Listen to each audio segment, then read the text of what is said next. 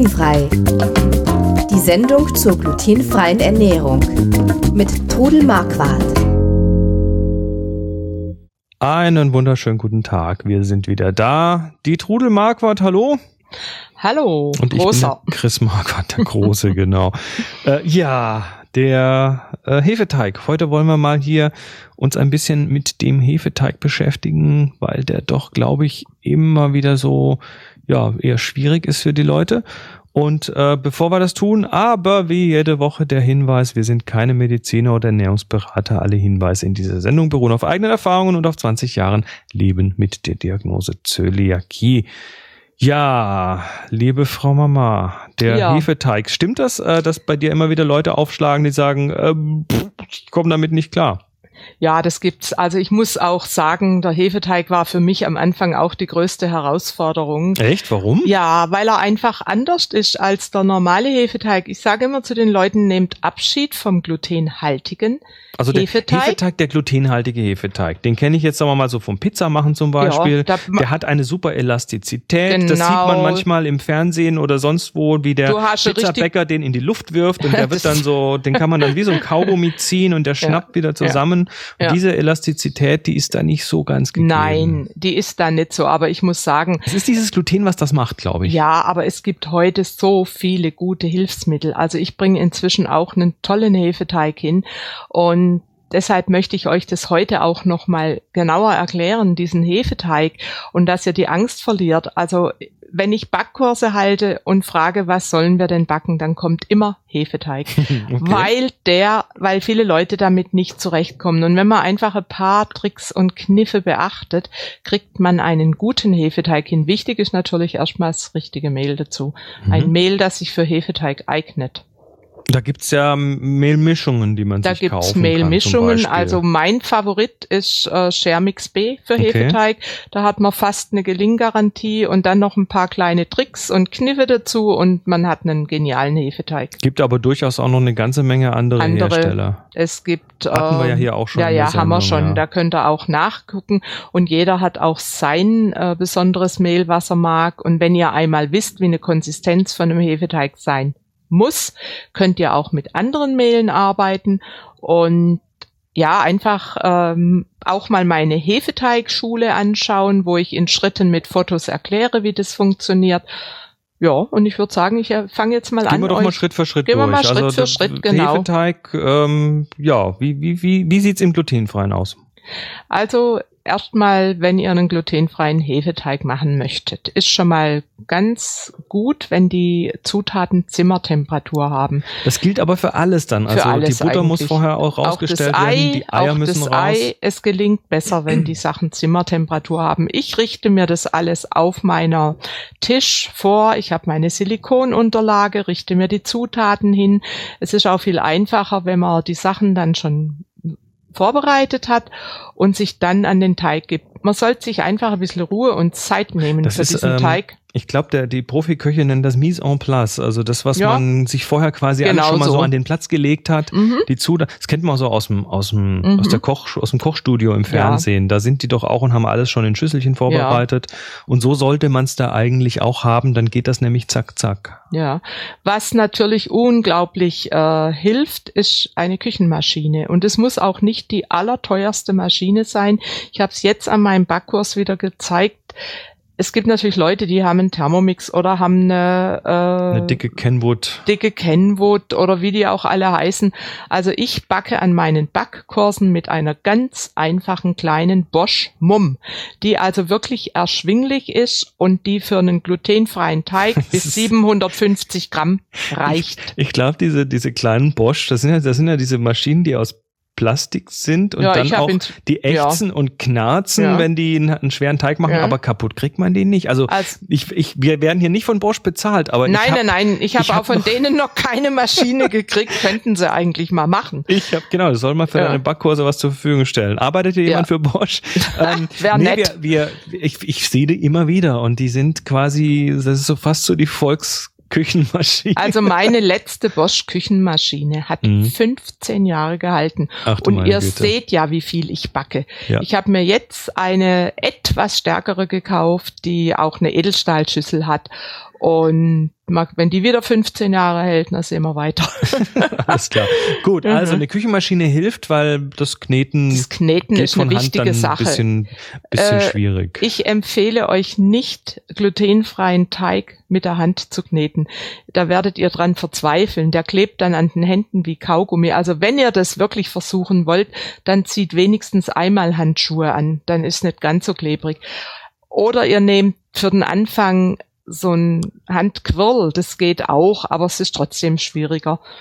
Probiert's aus, geht Mhm. alles. Und jetzt Also. fa fangen wir an. Fangen also an. ich messe in meiner Rührschüssel, gehen wir mal von einem Hefeteig aus, 450 Wie, wie viel Gramm. bleibt da?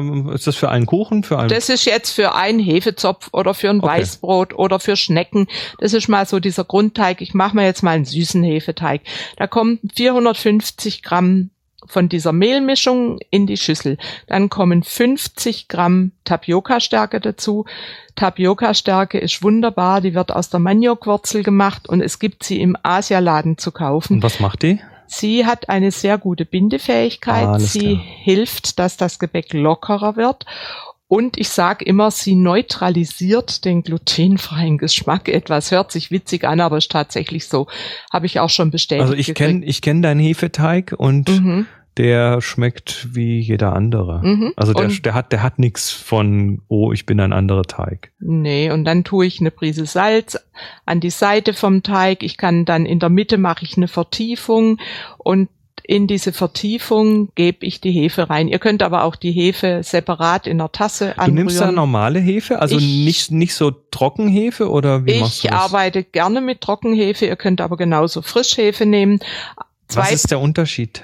Ach, also ich kann das gar also nicht so Trockenhefe sagen, ist einfacher zu handhaben. weil ich sie halt da hab, weil ich sie immer da hab. Genau, die muss nicht frisch sein, die kann man auch mal Nee. länger lagern. Die frische Hefe, irgendwie ist mir ja, fri- ich weiß jetzt nicht warum, wahrscheinlich nur eine Sache vom Gefühl, aber irgendwie fühlt sich frische Hefe irgendwie besser an. Das ist Liebhaberei, Frisch- oder Trockenhefe. Also ich habe beste? Ergebnisse, für mich nicht. Okay. Ich habe beste Ergebnisse mit Trockenhefe und dann gebe ich eben diese Trockenhefe in diese Vertiefung rein. Tu von dem Zucker, der angegeben ist, einen halben Teelöffel oder Teelöffel über diese Hefe und tu ein Drittel der lauwarmen Flüssigkeit, die ich auch schon vorbereitet habe, über die Hefe. also der dann- Zucker, der Zucker ist wichtig, damit die Hefe was zu fressen Hefe, bekommt. genau, wahr? die Hefe geht besser auf, wenn der Zucker dabei ist. Und dann warte ich 10 bis 15 Minuten, bis diese Hefe richtig gut Blasen wirft. Mhm. Auf den äh, Trockenhefepäckchen steht drauf, dass man alles zusammenkneten kann und dann gehen lassen kann. Also kann man- man, kann man. Aber diese, dieser sogenannte Vorteig gibt dem ganzen Teig einen Schub und hilft ihm, dass er nachher besser aufgeht. Wer, wer das übrigens hier mitverfolgen will, ich sehe, ich sehe hier gerade eben Trudels Hefeteigschule. Mhm. Ähm, das ist auf dem äh, hier auf dem Blog verlinkt. Also wer da gucken möchte, der geht entweder auf blog.glutenfrei-kochen.de und dort dann nach Hefeteigschule suchen oder geht einfach hier auf den Podcast. Also, äh, Quatsch, ich krieg's immer durcheinander. glutenfrei-kochen.de. Dort auf den Podcast Folge 60 ist das und da ist der Link zu Tudels Hefeteigschule. Da könnt ihr das dann so Bild für Bild, Stück für Stück ein also, bisschen nachvollziehen. Jetzt haben wir die Hefe in der Mitte, die geht jetzt vor sich hin. In der Zwischenzeit tun wir die restlichen Zutaten noch an die Seite.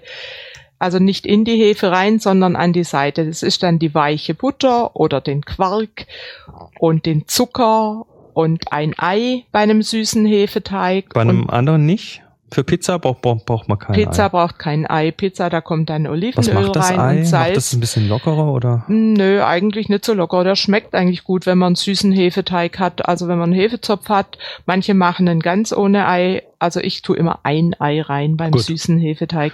Und dann, wenn jetzt diese Hefe, diese 10 bis 15 Minuten gestanden ist. Ich habe übrigens einen Profibäcker dazu gefragt und der hat gesagt, du machst das genau richtig. Das ist super, wenn die Hefe einen Schub kriegt durch den Vorteig. Mhm.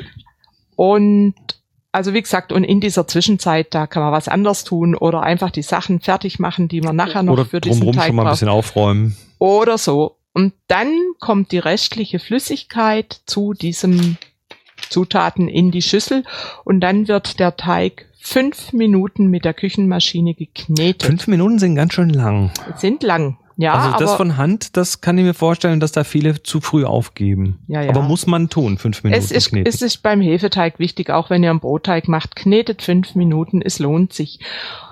Also gut, und dann ist dieser Teig fünf Minuten geknetet und dann muss er noch klebrig sein. Wenn ihr den jetzt zwischen zwei Fingern anfasst, dann ist der, klebt er noch an den Fingern. Erschreckt euch nicht. Die meisten machen nämlich den Fehler und machen dann noch Mehl dazu, so dass man eigentlich gleich verarbeiten kann. Also und der, dann, der klassische Hefeteig mit Gluten, der löst sich ja dann von der Schüssel und den Ja. kann man so richtig als Ball Ja. dann rausnehmen. Das ist hier nicht der Mhm. Fall. Was ich jetzt noch vergessen habe bei den Zutaten, was eben sehr, sehr wichtig ist und hilft, dass dieser Hefeteig gut wird, auf 500 Gramm Mehl ein Teelöffel Flohsamen, gemahlene Flohsamenschalen. Das ist in den Rezepten steht es drin und da haben wir auch schon mal eine Folge gehabt, wo dieses Mittel beschrieben werden Mhm. und ein Teelöffel Xanthan. Die Flohsamenschalen, die gemahlenen, helfen, dass die Feuchtigkeit besser im Teig gehalten wird. Xanthan hilft, dass der Teig geschmeidiger ist. Also gut, jetzt ist dieser Teig noch klebrig. Wenn ihr den mit beiden, mit zwei Fingern anfasst, klebt er noch. Und dann deckt ihr diesen Teig mit einem Geschirrtuch ab und lasst ihn nochmal 15 bis 20 Minuten stehen. Du, du hast hier sogar geschrieben, dass es feucht ist, das Geschirrtuch. Kann man auch ein feuchtes drüber tun. Braucht man aber jetzt nicht unbedingt. Muss, es kann auch ein trockenes sein. Wichtig ist, dass er abgedeckt ist. damit er, damit er kein, keine kalte Zugluft kriegt oder Ganz so. genau, das ist Okay. beim Hefeteig auch wichtig. Und dann lasst er ihn, wie gesagt, 15 bis 20 Minuten nochmal ruhen. Und dann hat dieser Teig Zeit, sich weiterzuentwickeln. Und eben genau diese Bindemittel arbeiten dann und Das quillt dann alles so ein bisschen auf. Hm?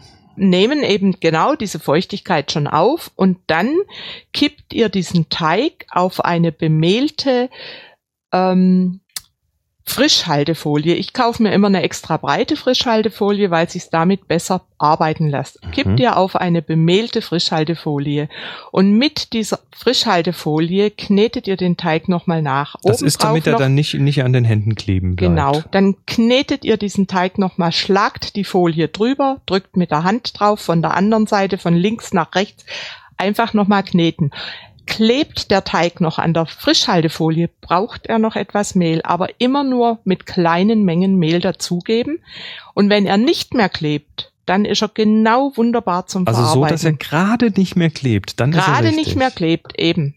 Alles, was zu viel Mehl ist, macht den Teig trocken. Also Teig klebt erstmal, wenn er, wenn er fünf Ja. Minuten gerührt wurde. Danach, ähm, dann lässt man ihn eine Weile quälen und sitzen und Mhm. dann kommt er da rein und wird so lange mit vorsichtig wenig Mehl noch angefüttert, bis er gerade nicht mehr klebt. Und ihr werdet staunen, was ihr für einen geschmeidigen Hefeteig habt, aus dem ihr wirklich, den ihr ausrollen könnt, den ihr zum Hefezopf formen könnt, zu Brötchen, Rosinenbrötchen, Schokobrötchen, was man eben noch dazu tun will, Schneckennudeln.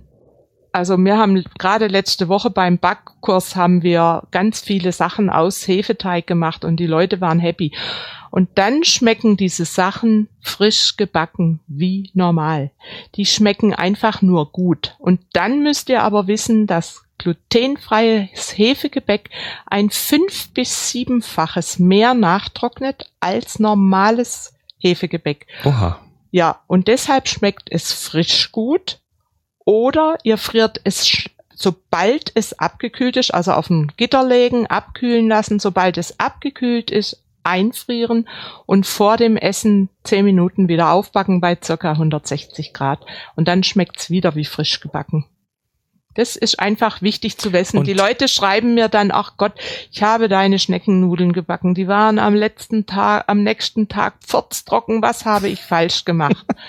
nee, ist echt. Okay, wie, wie viele Jahre äh, experimentieren stecken jetzt da drin? 20. 20 Jahre. Also Mhm. du hast tatsächlich, also das war jetzt quasi die, die, die 15 Minuten Version des, Mhm. äh, von, von 20 Jahre auf 15 Minuten komprimiert. Ja, aber ich muss euch sagen, ich mache den jetzt schon lang so und ich bin dankbar, dass es heute viel bessere Mehle gibt. Vor 20 Jahren war das eine Katastrophe. Es gibt viel bessere Mehle jetzt. Es gibt tolle Zusatzstoffe wie Xanthan und gemahlene Flohsamenschalen. Mhm. Und man kriegt also wirklich gute, gute Sachen damit hin. Ich habe gerade gestern einen Hefezopf und Schokobrötchen und Rosinenbrötchen gebacken und so eins frisch gegessen, so gerade abgekühlt und Butter drauf, könnte man sich reinlegen, so gut ist das. Ah, ja, es kriege ich Hunger. Kriegst Hunger. Ich beam, ich beame dir was durch. Alle, alle, die jetzt auch Hunger haben, Ja. ja, probiert's doch einfach mal aus. Ihr findet diesen Podcast und viele andere Episoden zum Thema glutenfreie Ernährung auf glutenfrei-kochen.de und dort einfach auf den Podcast klicken.